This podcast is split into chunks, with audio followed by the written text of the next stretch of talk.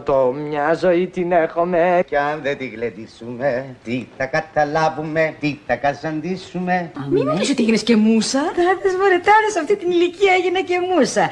Αλλά έτσι, έτσι, έτσι είναι. Αρχίζεις μουσίτσα, γίνεσαι μουσα και στο τέλος καταντάς μουσείο. Κάθε Σάββατο γύρω στις 10.30 στο ρόλο του Σαββάτου με το Ρένο σας ταξιδεύουμε και ξεδιπλώνουμε αναμνήσεις από τη ζωή και το έργο μεγάλων καλλιτεχνών που σφράγισαν τον ελληνικό κινηματογράφο, το θέατρο και τη μουσική με μένα την Κατερίνα Συμπόνη στη νέα πανελλήνια φωνή. Λοιπόν, σήμερα δεν ξέρω αν το προσέξατε, αλλά είμαστε μια ωραία ατμόσφαιρα είμαστε.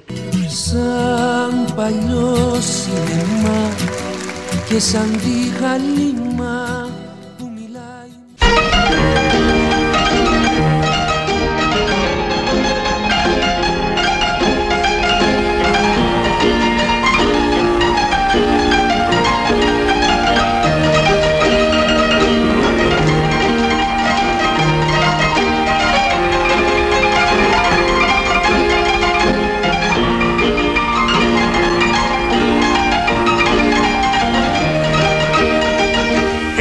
βράδυ στην Καστέλα σε μια όμορφη κοπέλα που παίρνε τα περιτυφτής ρίχτηκε να τσιφτεί σαν την κοκκινιά.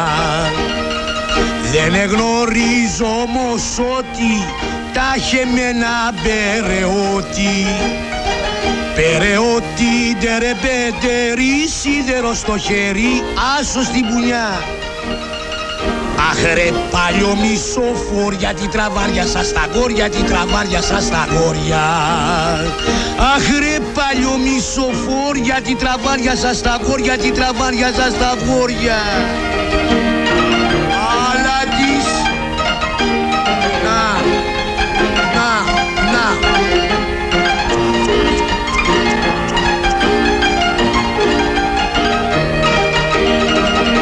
Αλλά και ο κοκκινιώτης ήταν παλικάρι πρώτης και στο τέλος και οι δύο στο νοσοκομείο πήγαν σηκωτοί και οι δύο σαφασία μα εκείνη Τι τρέχει, φίλε; σημασία Ότι έγινε ευχαρίστηση. Τώρα δώσαμε Αυτή ήταν άλλη εκπομπή, η ώρα του παιδιού. και με άλλο μάγκα Α, έτσι. Έκανε χαρτί. Αχ ρε παλιό μισοφόρ γιατί τραβάρια σας τα γόρια, τι τραβάρια σας τα γόρια. Αχ ρε παλιό μισοφόρ γιατί τραβάρια σας τα γόρια, τι τραβάρια σας τα γόρια.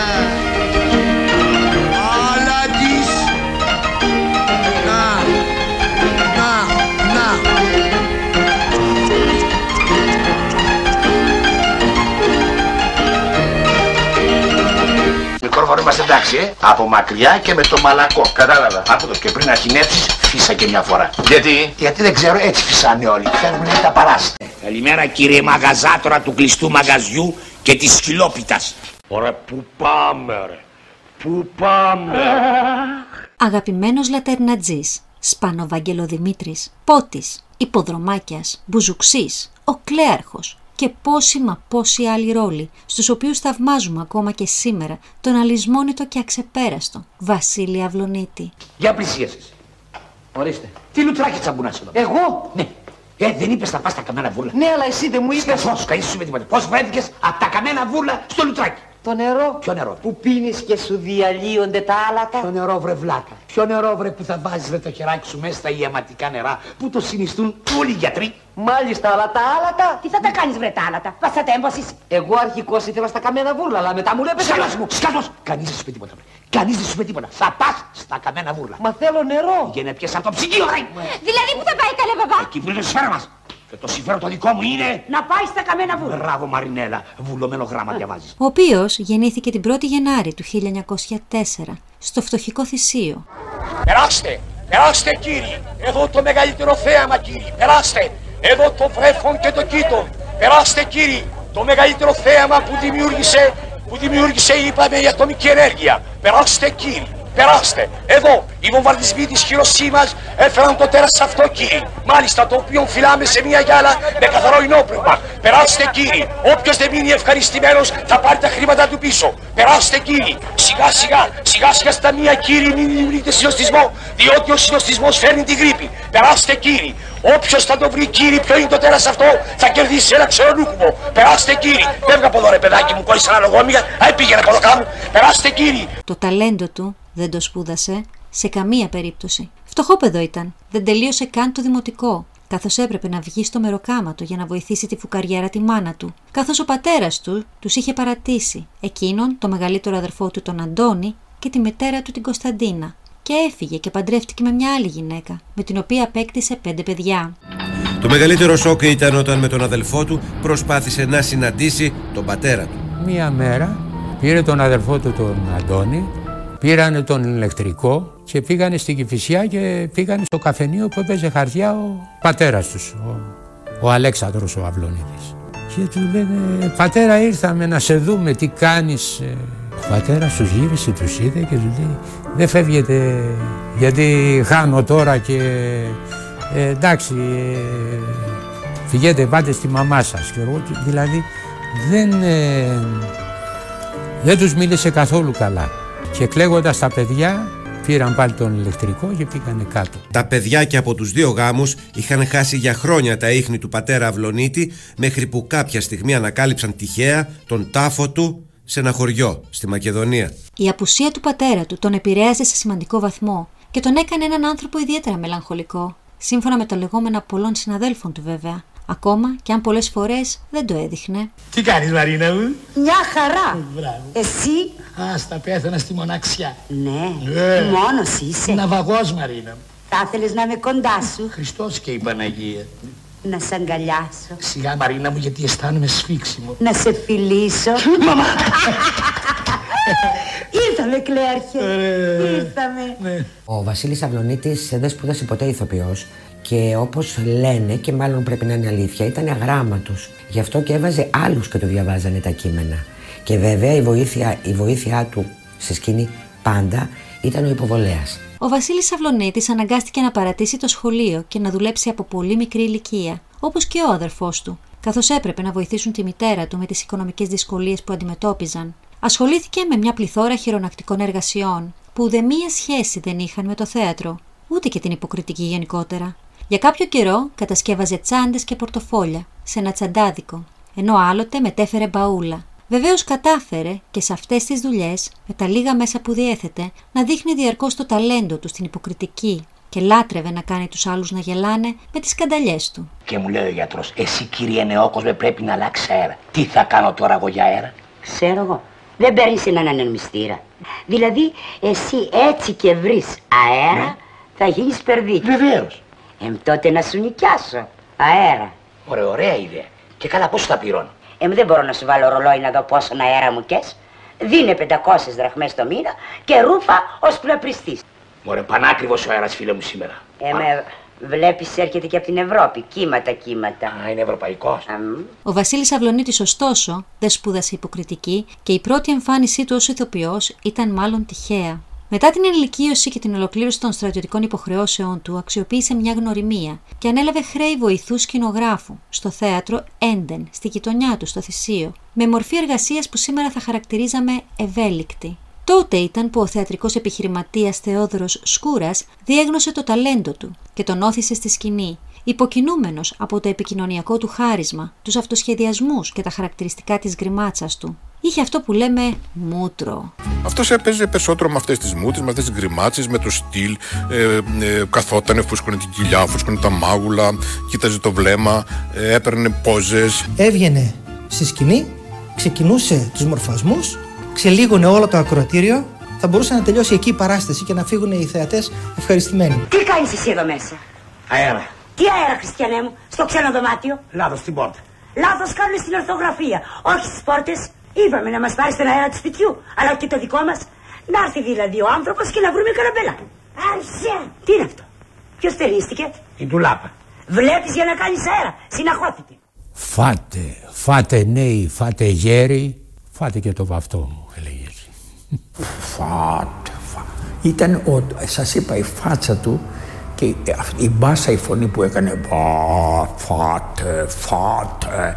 Ήταν κάτι το ασύγκριτο. Δεν μπορεί να το κάνει. Προσπάθησαν και άλλοι μετά να το κάνουν, αλλά δυστυχώς. Πρωτοεμφανίστηκε σε ηλικία 20 ετών το 1924 στην οπερέτα «Το κορίτσι της γειτονιάς» και αμέσως κέρδισε το χειροκρότημα του κοινού. Ακολούθησε η πρώτη επίσημη εμφάνισή του σε αναβαθμισμένο ρόλο στη θεατρική παράσταση «Ερωτικές γκάφες» στο θίασο της Ελένης Ζαφυρίου. Στην αρχή τάχασε. Αμέσως όμως και με το πρώτο γέλιο της πλάκας συνήλθε και άρχισε να χορεύει, κουνώντας τα χέρια και τα πόδια του κομικά, κάνοντας διάφορες γκριμάτσες. Ο κόσμος τρελάθηκε στο γέλιο και το χειροκρότημα που για πρώτη φορά εισέπραξε ήταν ενδουσιώδης. Εκείνο το βράδυ στο θέατρο Έντεν του Θησίου γεννήθηκε ένας μεγάλος κομικός. Ε, ρε μάνα, εσύ μου τα έχεις κάνει όλα αυτά. Τι διάλογο, ρε, σκορδαλιά έτρωγες στα τις και βγήκες σαν γαλέος. Πηγαίνανε οι συγγραφείς στο θέατρο, ύστερα από μέρες που είχε ανέβει η παράσταση και δεν γνωρίζανε το κείμενό τους. Άλλο κείμενο γράφανε και άλλο βρίσκανε. Το είχαν κάνει η μητέρα μου και Μλονίτης αγνώριστο. Ε, μια μέρα στην παράσταση ε, λέει του Ρίζου πάνω στη σκηνή εκτός ε, κειμένου. Ε, για καθάρισε εδώ κάτω. Του κοιτάει ο Ρίζος, λέει τι να καθαρίσω. Καθάρισε του λέει εδώ κάτω. Γιατί ποιος είναι ο λόγος που πρέπει να καθαρίσω. Θέλω να φυτέψω λέει τυρόπιτε. Ε, και έπεσε το θέατρο από τα γέλια. Στη μία έλεγε η υποτιθέμενη κόρη εκεί στο, στο θέατρο, έλεγε Φεύγω. Μπα, και πού πας, λέει ο Στη φίλη μου. Φίλη σου, ποια φίλη σου; Πώς τη λένε τη φίλη σου; Μίκη. Μίκη Μάους. Αυτό, αυτό δεν το άκουσα στην επόμενη, την επόμενη φορά που είδα την παράσταση. Βγάλε ό,τι έχεις να βγάλεις. Λοιπόν, εγώ εσένα παιδί μου θα σε διδάξω να γίνεις μέλος. Τι ζέστη που κάνει, ε; Λίγο. Ωραία. Ωραία. Ωραία. Λοιπόν, το πνεύμα και η ηθική παιδί μου, πολύ ζέστη. Πολύ. Ωραία. Ωραία. Δημοσίευμα της εφημερίδας Εμπρός αναφέρει ότι συχνά δεν πρόφτενε τους στίχους των τραγουδιών με την ορχήστρα και τους αντικαθιστούσε με διάφορα παπαρδάμ παπαρδάμ και από εκεί βγήκε η λέξη Σαρδάμ. Ακολούθησαν πολλές οπερέτες και κομμωδίες έως το 1928, οπότε συγκρότησε δικό του θίασο και ασχολήθηκε με την επιθεώρηση. Το 1928 ο Βασίλης Αυλονίτης έκανε το δικό του θίασο που τον ονόμασε Κλείδωνα ε, και από τότε πια μπήκε κανονικά στην επιθεώρηση ε, στην οποία μεγαλούργησε. Πολύ νωρίς ε, έκανε σύμπραξη με ένα τέρας ας πούμε της ε, επιθεώρησης εκείνης της εποχής και διαχρονικά με τον ε, Κυριάκο το Μαυρέα. Το καλοκαίρι του 1960 συνεργάστηκε με τον Νίκο Ρίζο το Γιάννη Γκιονάκη, τον Τάκη Μιλιάδη, τη Ρένα Βλαχοπούλου στο θέατρο Μητροπόλιταν, στο έργο του Γιανακόπουλου κάθε καριδιά καρίδι. Την επόμενη χρονιά δημιουργήθηκε η Θιασαρχική Τριάδα Βασίλης Αυλονίτης, Γεωργία Βασιλιάδου, Νίκος Ρίζος, που διατηρήθηκε σημειώνοντας μεγάλη επιτυχία ως το 1965, παρουσιάζοντας διάφορες κομμωδίες τόσο στην Ελλάδα όσο και στη Γερμανία για τους μετανάστες. Δεν ταραβερίσει με κορτσόπουλα, γέρος άνθρωπος. Ε, όχι γέρος, όχι γέρος, μεσόκοπος, δηλαδή όπως λέμε μεσοτυχία. Ναι. Και νομίζω ότι αυτές οι σουρλουλούδες έχουν μονάχα εσένα, ναι. Όλα σου πω αγαπητέ μου, εγώ έχω τη θεωρία μου. Καλύτερα να τρως αρνάκι γάλακτος να πούμε με παρέα παρά γίδα μόνος. Ο Βασίλης Αυλονίτης εμφανίστηκε στον κινηματογράφο για πρώτη φορά το 1929 στην ταινία Μαρία η Πενταγιώτισσα του Αχιλέα Μαδρά. Ακολούθησαν άλλες 80 ταινίες, από τις οποίες ξεχωρίζουν «Η ωραία των Αθηνών», «Λατέρνα, φτώχεια και φιλότιμο», «Το αμαξάκι», «Λατέρνα, φτώχεια και γαρίφαλο», «Ο θησαυρός του Μακαρίτη», «Ο κλέαρχος», «Η Μαρίνα και ο Κοντός», η Χιονάτη και τα 7 γεροντοπαλίκαρα, η κυρία Δήμαρχος, τέρματα δίφραγκα, η γαμπρή της ευτυχίας, κοροϊδο γαμπρέ, σοφερίνα, η Σαΐα χόρευε, ο πεθερόπληκτος, κάθε κατεργάρι στον πάγκο του. Τι έπαθε, ρε. Έπεσα. Φέρετε γλίστρισα και έπεσα. Και γιατί δεν σηκώνεσαι; Γιατί να σηκωθώ. Εδώ έπεσα, εδώ θα κοιμηθώ. Να μου πεις κύριε σήκω από χάμου να πάω να πέσει το κρεβατάκι, το καταλαβαίνω. Αλλά να σηκωθώ από χάμου να πάω να ξαναπέσω πάλι χάμου, δεν υπάρχει λόγος. Σωστό. Ο Φίνος όμως δεν τον ήθελε και ο Σακελάριος έδωσε μάχη για να τον επιβάλλει. Γιατί ε, έκανε δεύτερους ρόλους και δίσταζε να του δώσει έναν έτσι βασικό πρώτο ρόλο και εκεί επέμεινε ο Αλέκος Σακελάριος, ο οποίος ο Σακελάριος είναι αυτός που σχεδόν έβγαλε τους περισσότερους και εγγυήθηκε για αυτούς τους κομικούς λέγοντας ότι αυτοί κάποια στιγμή θα γίνουν χρυσοφόρα κεφάλαια και έτσι τον δέχτηκε ο Φίνος γιατί είχε εμπιστοσύνη βέβαια στο Σακελάριο και έτσι ξεκίνησε πια την καριέρα του από τα μέσα της δεκαετίας του 50 προς το τέλος και στην επόμενη βέβαια ε, και έγινε από τους πρωταγωνιστές και τους βασικούς ε, πυλώνες θα λέγαμε αυτού που λέμε κομμωδία στον ελληνικό κινηματογράφο. Ήδρωσα για να τον βάλω μέσα να παίξει. Δεν τον θέλανε. Γιατί ο Αυλονίτης ήταν. Του λέγανε έρχεσαι να παίξεις εδώ, ε, πάρεις ένα ταλιράκι. Έρχομαι. Τι παίζω, βγες εδώ και πας καλησπέρα. Κάπως έτσι έπαιζε ο Αυλονίτης. Και εν τέλει τον πήραμε και του δώσαμε το λατέρνα, φτώχεια και φιλότιμα. Και δεν μου λέτε δεσποινής, ε, δηλαδή συγγνώμη κιόλας. Παρακαλώ. Ναι. Ε, Θέλω να πω δηλαδή εσύ είσαι ένα κορίτσι έτσι όπως πρέπει. Πώς εδώ στις ερημιές; Τι είναι; Μια πηγή, πάω να πιω νερό. Ο Φίνος δεν ήθελε ούτε και την Τζένι Καρέζη, η οποία ήταν απόφυτος του Εθνικού Θεάτρου. Θεωρούσε ότι είχε στραβισμό, κάτι που θα έβγαινε στην οθόνη. Ωστόσο ο Σακελάριος επέμενε και πέρασε το δικό του.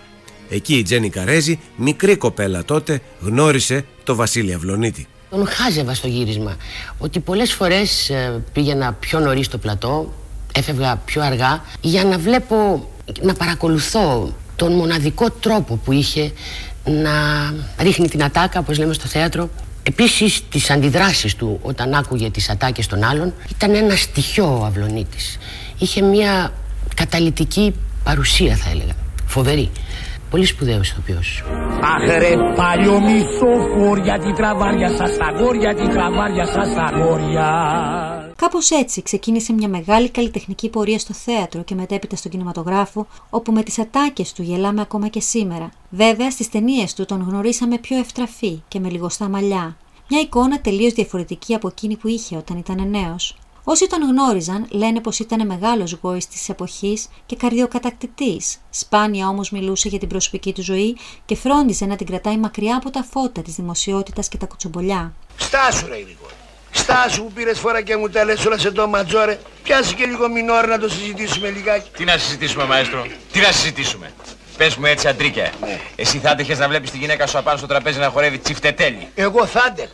Το τραπέζι θα άντεχε γιατί η κυρία Παναγιώτα είναι 120 κιλά. Μια φορά όμως απασχόλησε την κοινή γνώμη. Μετά από ένα ρεπορτάζ της εφημερίδας Ελεύθερος Άνθρωπος, το οποίο τον ενέπλεκε σε ερωτικό σκάνδαλο το Νοέμβρη του 1931. Το σκάνδαλο, σύμφωνα με το δημοσίευμα, ο ηθοποιός εκείνη την περίοδο έπαιζε στην επιθεώρηση Κατεργάρα στο θέατρο Περοκέ και κάθε βράδυ λάμβανε λουλούδια, δώρα και γλυκίσματα από μία ανώνυμη θαυμάστριά του. Εκείνο τον καιρό, ο ηθοποιός ήταν παντρεμένος με την Πόπη, η οποία δούλευε στο θίασο ως μπαλαρίνα. Κρατούσε κρυφά τα δώρα που λάμβανε από τη θαυμάστρια, διότι η τότε σύζυγος ήταν πολύ ζηλιάρα. Όμως, κάποιο βράδυ σημειώθηκε ένα αναπάντεχο περιστατικό, το οποίο οδήγησε και στην αποκάλυψη της άγνωστης μέχρι τότε θαυμαστριά του. Ο γνωστός κωμικό γνώρισε την Ήτσα Παπαδοπούλου, την οποία ερωτεύτηκε παράφορα, και έτσι πήρε διαζύγιο για να μπορέσει να ζήσει τον έρωτά του με την καινούργια του αγαπημένη στο Παρίσι. Υπάρχει ένα gossip σε όλο αυτό σχετικά με τη ζωή του Αυλονίτη. Πριν το 1931 λέγεται ότι είχε κάνει έναν πρώτο γάμο με μια κοπέλα την Πόπη η οποία πρέπει να ήταν στο μπαλέτο του θεάτρου Περοκέ. Αυτή την κοπέλα την εγκατέλειψε, χώρισε μαζί της, γιατί ερωτεύτηκε μια άλλη κοπέλα με την οποία έφυγε και πήγε στο Παρίσι το 1931. Στη φωτογραφία φαίνεται ο Αυλονίτης και η εγκαταληφθής, όπως γράφει η εφημερίδα, σύζυγος Πόπη Αυλονίτου. Ο Βασίλης Αυλονίτης, σύμφωνα με την εφημερίδα Ελεύθερος Άνθρωπος, έστειλε ένα τηλεγράφημα στη σύζυγό του όπου της έγραφε. Η μοίρα μου έριξε μπροστά μου μια γυναίκα που θα με κάνει μεγάλο, μια γυναίκα που θα με χωρίσει βέβαια από σένα, αλλά θα με υποστηρίξει. Μη ζητήσεις να μάθεις περισσότερα. Και το τηλεγράφημα κλείνει με τη φράση: Θα σου δώσουμε 100.000 δραχμές να σε αποζημιώσουμε και σένα. Γεια σου για πάντα, Βασίλης.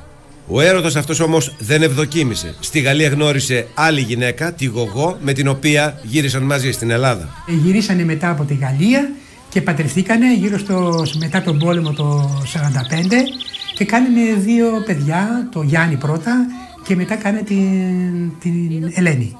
Εμείς είμαστε με την εντύπωση ότι η Γιωγιό ήταν Γαλλίδα και όχι Ελληνίδα. Αλλά μιλούσε καλά τα ελληνικά. Πότε τα άμαθε, πώς τα άμαθε, δεν το ξέρω. Μήπως ήταν Ελληνίδα που τη γνώρισε ο Βασίλης στη Γαλλία; Πάνω την έλεγε μερικές φορές τρελογαλίδα, χαϊδευτικά. Και τη φωνάζαμε Γιωγιό και ο ίδιος Γιωγιό την έλεγε. Είμαι ήρωας σε τρεις πολέμους. Ορίστε, μάτσο τα παράσει. Ας είναι καλά το γιουσουρούμ. Εκατό δραχμές η τουζίνα. Τι να σου πω. Εγώ δεν πήρα γυναίκα. Εγώ πήρα τη μικρασιατική καταστροφή. Αυτό που αξίζει όμως να σημειωθεί είναι ότι οι κοντινότεροι φίλοι και συνάδελφοι του Αυλονίτη υποστήριξαν επανειλημμένα πως η Γιογιό ήταν η μεγάλη αγάπη της ζωής του, η οποία παρέμεινε στο πλευρό του μέχρι και την τελευταία μέρα της ζωής του.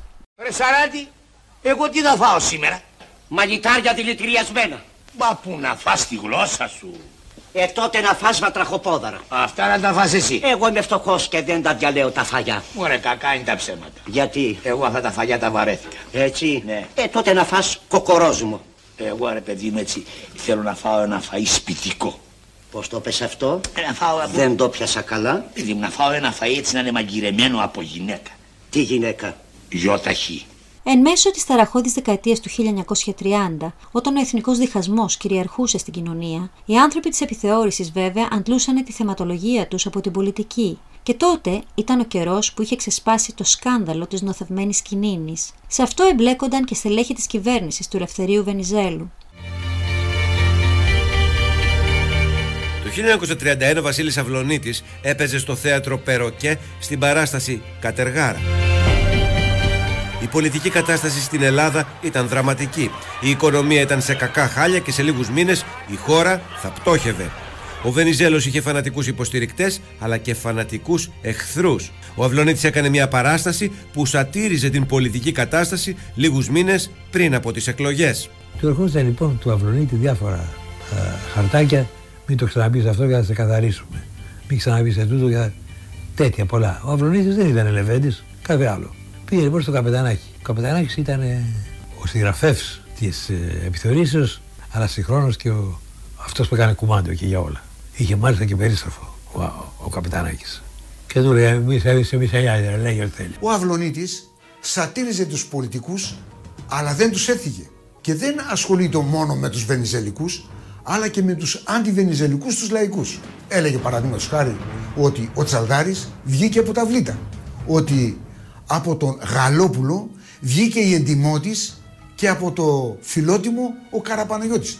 Συγκεκριμένο ο ηθοποιός έλεγε «Από το Βενιζέλο βγήκε η αλήθεια και από τους υπουργούς τα κολοκύθια, από τους πολισμάνους το πλημέλημα και από το Μαρί το έλλειμμα, από το Γαλόπουλο η αθώτης και από το φιλότιμο ο Καραπαναγιώτης». Τώρα ποιος ήταν ο Καραπαναγιώτης; Ο Καραπαναγιώτης ήταν υπουργός των εσωτερικών και ήταν ο πατέρας του συναδέλφου μας του Λέοντα Καραπαναγιώτη που ήταν τότε που διεύθυνε την εφημερίδα του Βήμα. Πριν τελειώσει όμως τα λόγια του ο Αυλονίτης, οι θεατές έντρομοι βλέπουν ένα νέο με ψαθάκι στο κεφάλι να σηκώνεται από τις πρώτες ε, θέσεις των ε, θεατών από την ε, πλατεία και κραδένοντας μία μαγκούρα πηδά πάνω στη σκηνή και αρχίζει να φωνάζει προς τον Αυλονίτη.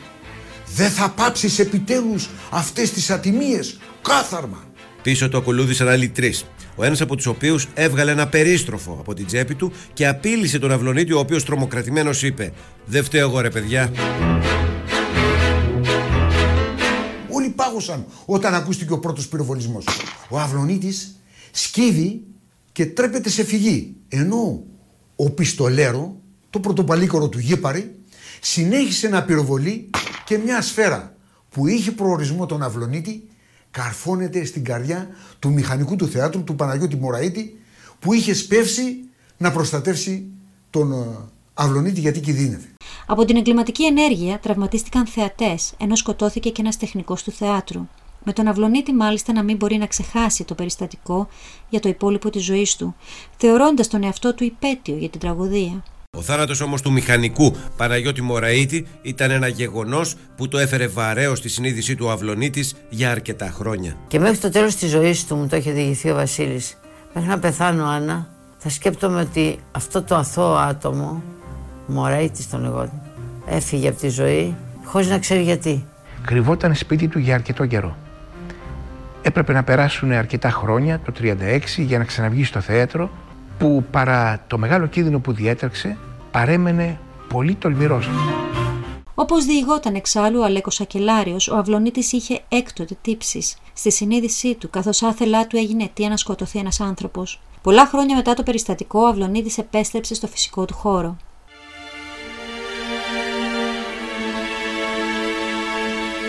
Στα χρόνια της γερμανικής κατοχής, ο Βασίλης Αυλονίτης συνέχισε απτόητος τις θεατρικές παραστάσεις. Παρά το βαρύ κλίμα, δεν δίσταζε να ερμηνεύει τολμηρούς ρόλους και να συνεχίζει να σατυρίζει την πολιτική κατάσταση της χώρας. Και το πιο σημαντικό, οι ατάκες του όσο περνούσε ο καιρός να είναι και πιο καυστικές. Παρά τον μεγάλη, τη μεγάλη λογοκρισία της γερμανικής κατοχής, αυτός το τολμούσε. Ένα βράδυ το συνάντησαν για έλεγχο η Γερμανία, αλλά ο Βασίλης Αυλονίτης τους αντιμετώπισε με το έμφυτο χιούμορ του. Και τον είχε, είχε πιάσει μια περίπολο, με, του λέει Αλτ, του λέει ε, Πασπίερ, ξέρω εγώ. Ε, έβγαλε από τα ζαγαριά του. τι. Του λέει ο Γερμανός, α, Γιαβόλ του λέει, Γιαβόλ, Γιαβόλ.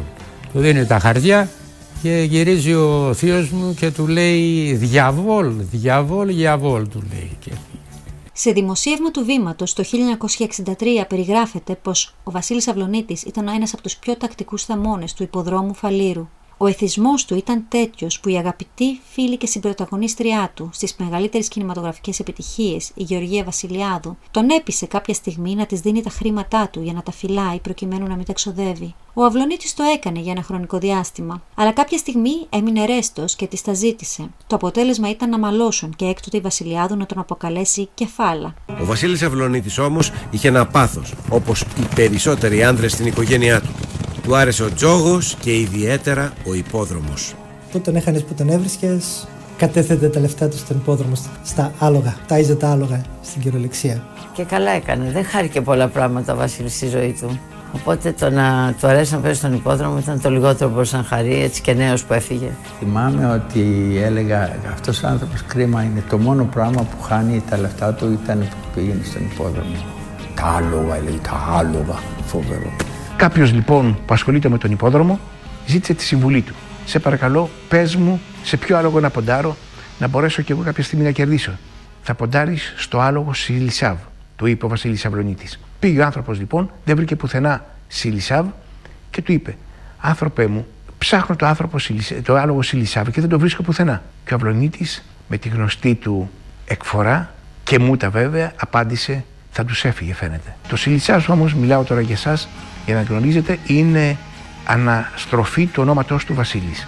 Ακόμα λοιπόν και στον υπόδρομο βρήκε τρόπο να διακομωδεί και το πάθος του αλλά και το πάθος των άλλων ανθρώπων. Θυμάμαι μια φορά έκανα ένα έργο με τον Νίκο Κούρκουλο και μου έλεγε ο Βασίλης Αυλονίτης εγώ είχα, σε παρακαλώ Άννα, σε όποια ταινία παίζεις να παίζω έστω ένα μικρό ρολάκι γιατί είχε ανάγκη και τα λεφτά.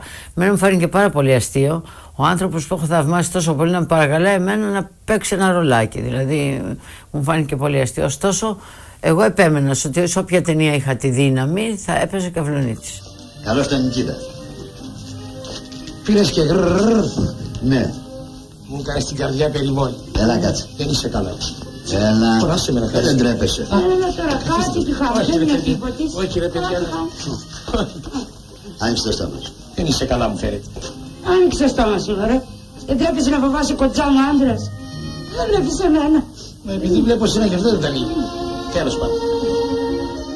Τα τελευταία χρόνια της ζωής του, ο Βασίλης Αυλονίτης είχε γίνει αρκετά απόμακρος εξαιτίας αυτού του πάθους. Ίσως αυτός να ήταν και ένας από τους λόγους που ποτέ δεν ασχολήθηκε σοβαρά με την υγεία του. Έπασχε από χρόνια βροχίτιδα και το Φεβρουάριο του 1970 χρειάστηκε να νοσηλευθεί στο νοσοκομείο, ύστερα από μία κρίση. Η κατάστασή του όμως επιδεινώθηκε, εξελίχθηκε σε πνευμονικό είδημα και βροχοπνευμονία.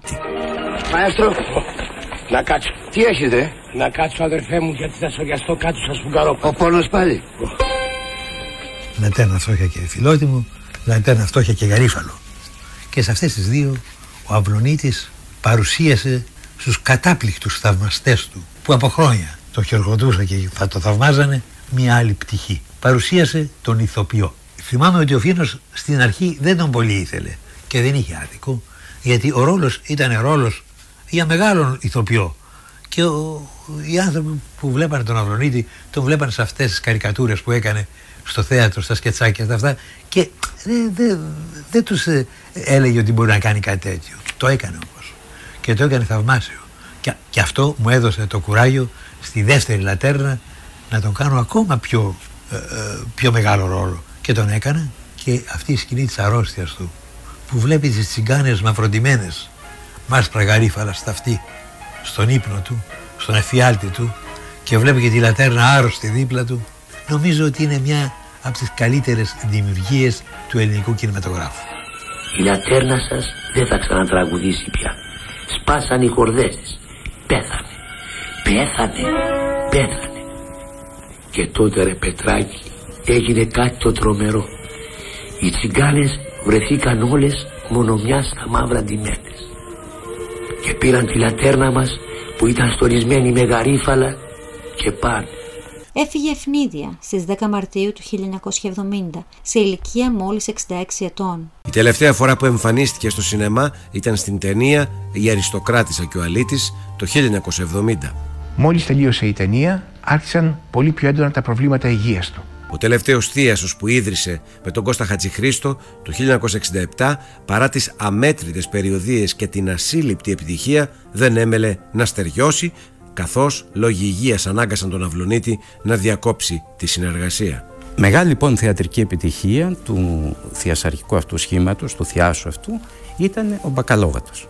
Όμως όταν πρόκειται να μεταφερθεί στον κινηματογράφο, ο Αυλονίτης δεν είχε την ε, βιολογική αντοχή και έτσι τον αντικατέστησε στην ε, την κινηματογραφική μεταφορά ο Κώστας ο Δούκας. Το τελευταίο θεατρικό έργο που έπαιξε ο Αυλονίτης ήταν η κομμωδία «Το μωρό του Πυθαγόρα» στο θέατρο Αυλαία του Πειραιά, όπου μάλιστα διέκοψε δύο-τρεις φορές τις εμφανίσεις του, πότε από τη γρήπη και πότε από την καρδιά του. Άσε, τι, θα την πάρω εγώ. Είσαι.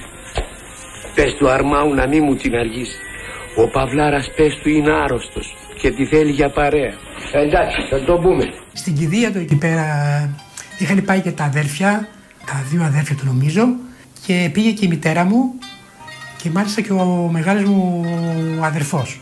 Ή, ή, θέλανε για να συνεισφέρουν στην κηδεία του Βασίλη, αλλά ενώ η Βασιλιάδου είπε όχι, είναι δικά μου τα έξοδα λέει, στο Βασίλη, λέει. του τα οφείλω γιατί τον αγαπούσα πάρα πολύ και ήταν και κλαμμένη πάρα πολύ. Ζάκο μου, επιτέλους βρήκα κι εγώ έναν άντρα. Η ωραία των Αθηνών. Ωραία, πού πάμε ρε; Πού πάμε. Πικραμένος από τα αγαπημένα του άλογα, αλλά λατρεμένος μεταξύ οικείων και θαυμαστών, που στο τέλος της ημέρας τον είχαν κάνει να αισθάνεται ένας από τους πιο τυχερούς ανθρώπους στον κόσμο. Ο Βασίλης Αυλονίτης έλεγε συχνά ότι η Αλίκη Βουγιουκλάκη είναι το θηλυκό που νίκη σε όλα τα αρσενικά. Τι πίστευε όμως η Αλίκη Βουγιουκλάκη για τον Βασίλη Αυλονίτη; Τι μου θύμισες τώρα. Μιλάμε για έναν από τους μεγαλύτερους ηθοποιούς, κομικούς, δημιουργούς που πέρασαν από το ελληνικό θέατρο και τον ελληνικό κινηματογράφο. Σε πάρα πολλές ταινίες μου είχε παίξει ο Βασίλης Αυλονίτης σπουδαίο και σημαντικό ρόλο. Θυμάμαι πόσο είχα διασκεδάσει στη Σοφερίνα, που έκανε έναν στραβό, αλήθωρο. Αλλού έβλεπε, αλλού κοίταγε. Το γύλο. Ήταν κάπως έτσι. Ο γύλος. Δεν έχεις άκουσα κύριε Πρόεδρε που λένε η τρίπια βάρκα. Τι είναι αυτή η τρίπια βάρκα; Κατάστημα. Κεντράκι. Ε, μαρινίτσες, καλαμαράκια, ε, ε, ρομάτζες, το κυματάκι και έρχονται τα κακόπειρα τα άστεγα. Άστεγα. Τι άστεγα; Τα ζευγαράκια κύριε Πρόεδρε. Έλλειψη θέλεις. Εκεί κάνουν τα μπανάκια τους, ξαπλώνουν στα ποτσαλάκια τους και ούτω καθεξής. Α, τέτοιο κατάστημα έχεις. Μάλιστα. Γιατί μιλάς σε μένα και κοιτάς τον γραμματέα; Μα εσάς κοιτάω κύριε Πρόεδρε, αλλά το μάτι μου είναι έτσι, είναι λίγο όρτσα. Σε πάρα πολλές ταινίες, όχι μόνο πλάι μου, που είχε παίξει ο Βασίλης Αυλονίτη, σήμερα που τις ξαναβλέπουμε, διαπιστώνουμε ότι τέτοια ταλέντα δεν ξαναγεννιούνται. Για τη μοναδικότητά του. Είχε τη δική του προσωπικότητα, το δικό του στυλ.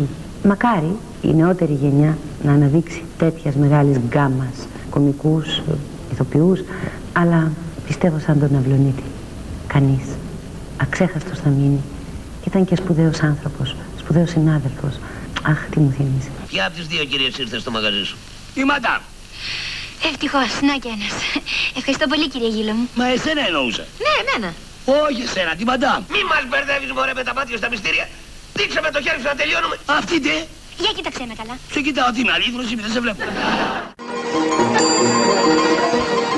Τι θα γίνει απόψε πάλι που βρά το καλό κρασί.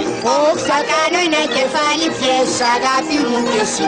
Όπα λέω είπα το πακέ θα γίνω σκρίπα όπα. Όπα. Λέω είπα όπα και τότε φι χτύπα όπα. Ρε Παναγιά μου πλατανιώτησα. Γεια σου αδερφέ μου Σωτήρη, γεια σου. Γεια σου ρε Βαγγέλη, γεια σου ρε. Κι όποιος θέλει το κακό μας. Άδειο χίλιας είναι μέλι, μέλι, μέλι, μέλι, μέλι, μέλι που έχει βγει από ανθρό. Φύλαμε και πήσε μέλι, μέλι, μέλι, μέλι, μέλι, μέλι, μη μέλι κι αν. Όχλα καούνε τα κάρβουνα.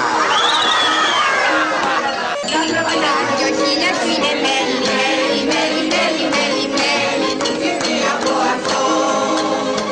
Φύλαμε και πήσε μέλι,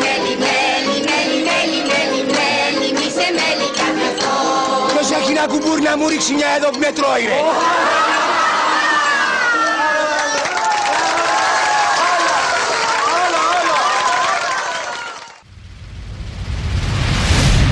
Νέα Πανελλήνια Φωνή 1422 Μεσαία Κύματα